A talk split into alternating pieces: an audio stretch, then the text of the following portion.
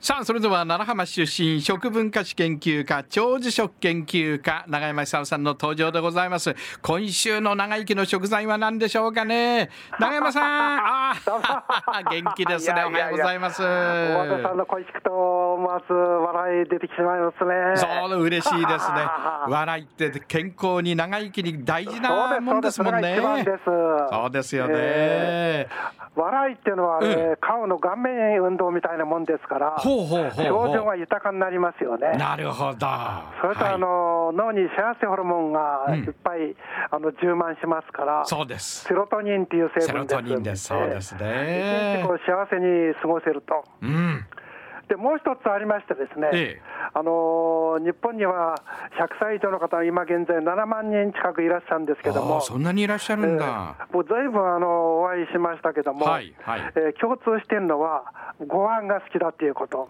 はあそれからお茶、意外にですね、ええあの豚肉が好きな方が多いんですよ。あそうなんですやっか。ぱり肉食うくらいあの健単化じゃないと、はいや健康寿命を伸ばせないんじゃないかなって感じするんですよね。なるほどねで。年取ってくると、うんあのー保健所でよく、あのー健康診断を受けるんだと思いますけども、ええその時アルプミンっていう数値が消費されます。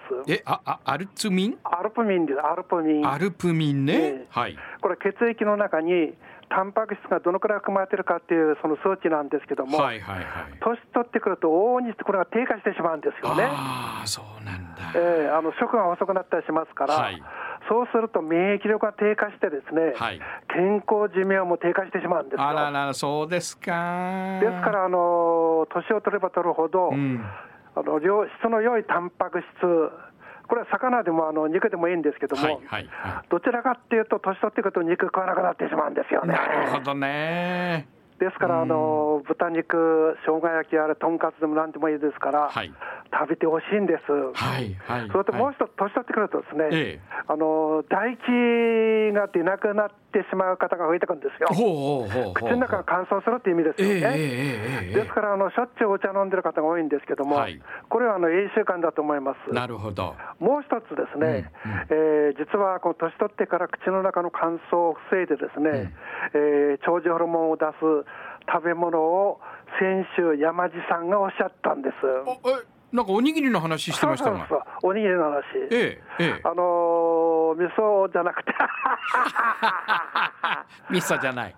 梅干しおにぎりっておっし梅ゃって干まししたよね、ね。山井さん言ってましたねそうですそうで。す。酸っぱい梅干しそうでねすそうで。すはいはいはい。あれがいいんですよ。あれがいいんですか。あれはいいんです。うん。で、あのー世界中酸っぱい食べ物と言われるくらい酸っぱいですから、はい。あのー口がこう歪むほど酸っぱいんですそようね。そうそうそう、今ね、梅干しの話してるだけでねそうそう、目を細めちゃいますようん。それだけではい。も口の中酸っぱくなりますかそうらね。なんです。はい。でそのから日本人ってのは条件反射するくらいに昔から梅干しをたくさん食べてきた民族だっていうことですよね。はこれがだから長生きと無関係なはずがないんですよ。そうですね。えーつまり酸っぱいから唾液が出る、はいで唾液が出ると食べ物がスムーズに喉を通る、んと同時に唾液にはいろんな成分が含まれてて、はいその中に若返り効果の高い成分も含まれてると、え、唾液の中に。ええあのーパロチン、えーという成分ですけども、ええこれがあの若返りホルモンと言われてますよね。ほう。ですからよく噛む習慣のある方、あるいは梅干しを食べる習慣のある方、はいこういう方は大概ですね、長生きすると思いますね。そうですか。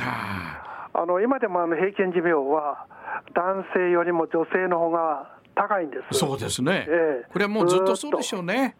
100歳以上の方も7万人近くいらっしゃるんですけども、ええ8割前後が女性です よね。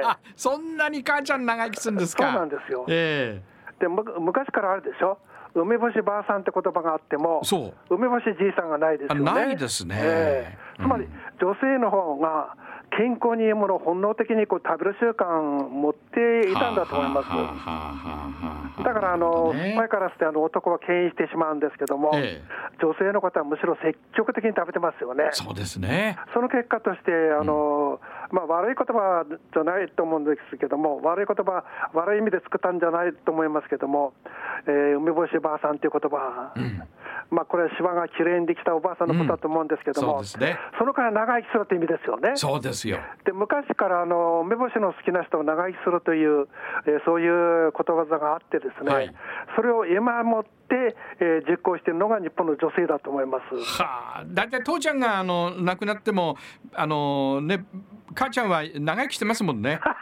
母ちゃん死ぬと父ちゃん本当あっという間に亡くなっちゃいますけどね。それで父ちゃん亡くなった女性っていうのは、はい。 あのもっと美しくなって若返るらしいんですよ。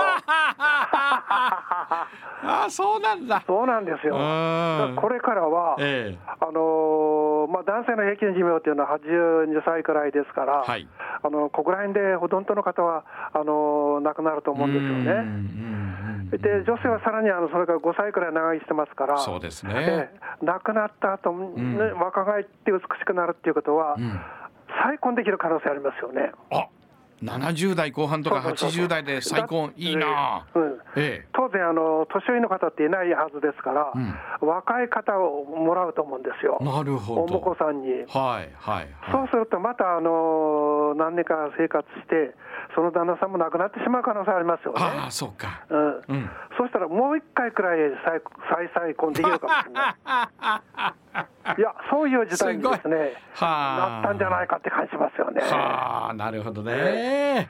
で、あの、酸っぱい梅干し食べるパロチンを作ってですね、はい若返りホルモンをどんどん自分で作って、それで、長くうまくいけば、5回くらい結婚できるような人生。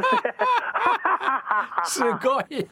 だって今、あすごいの、老老婚なんか当たり前ですよ。はいはいはいはい。でそういう時代になったんですね。えですから今までのあの常識も通用しないと思うんですよ。はいはいはい。若くて魅力があれば、あの男たちがプロポーズするはずですから。そうですね。そういう年の取り方をしてほしいな と。これは面白いですえね。新郎新婦がね、80代でね。そうです。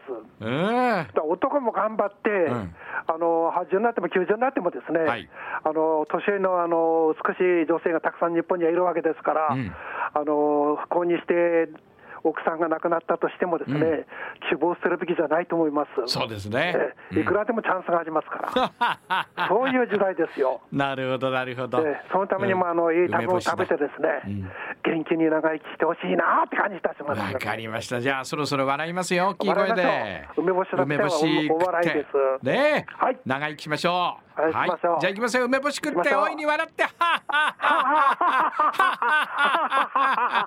っは長山さんさんでした。長山どさうんもありがとうございました。ありがとうございましたまた来週よろしくお願いします。どう はもっはっはっはははははは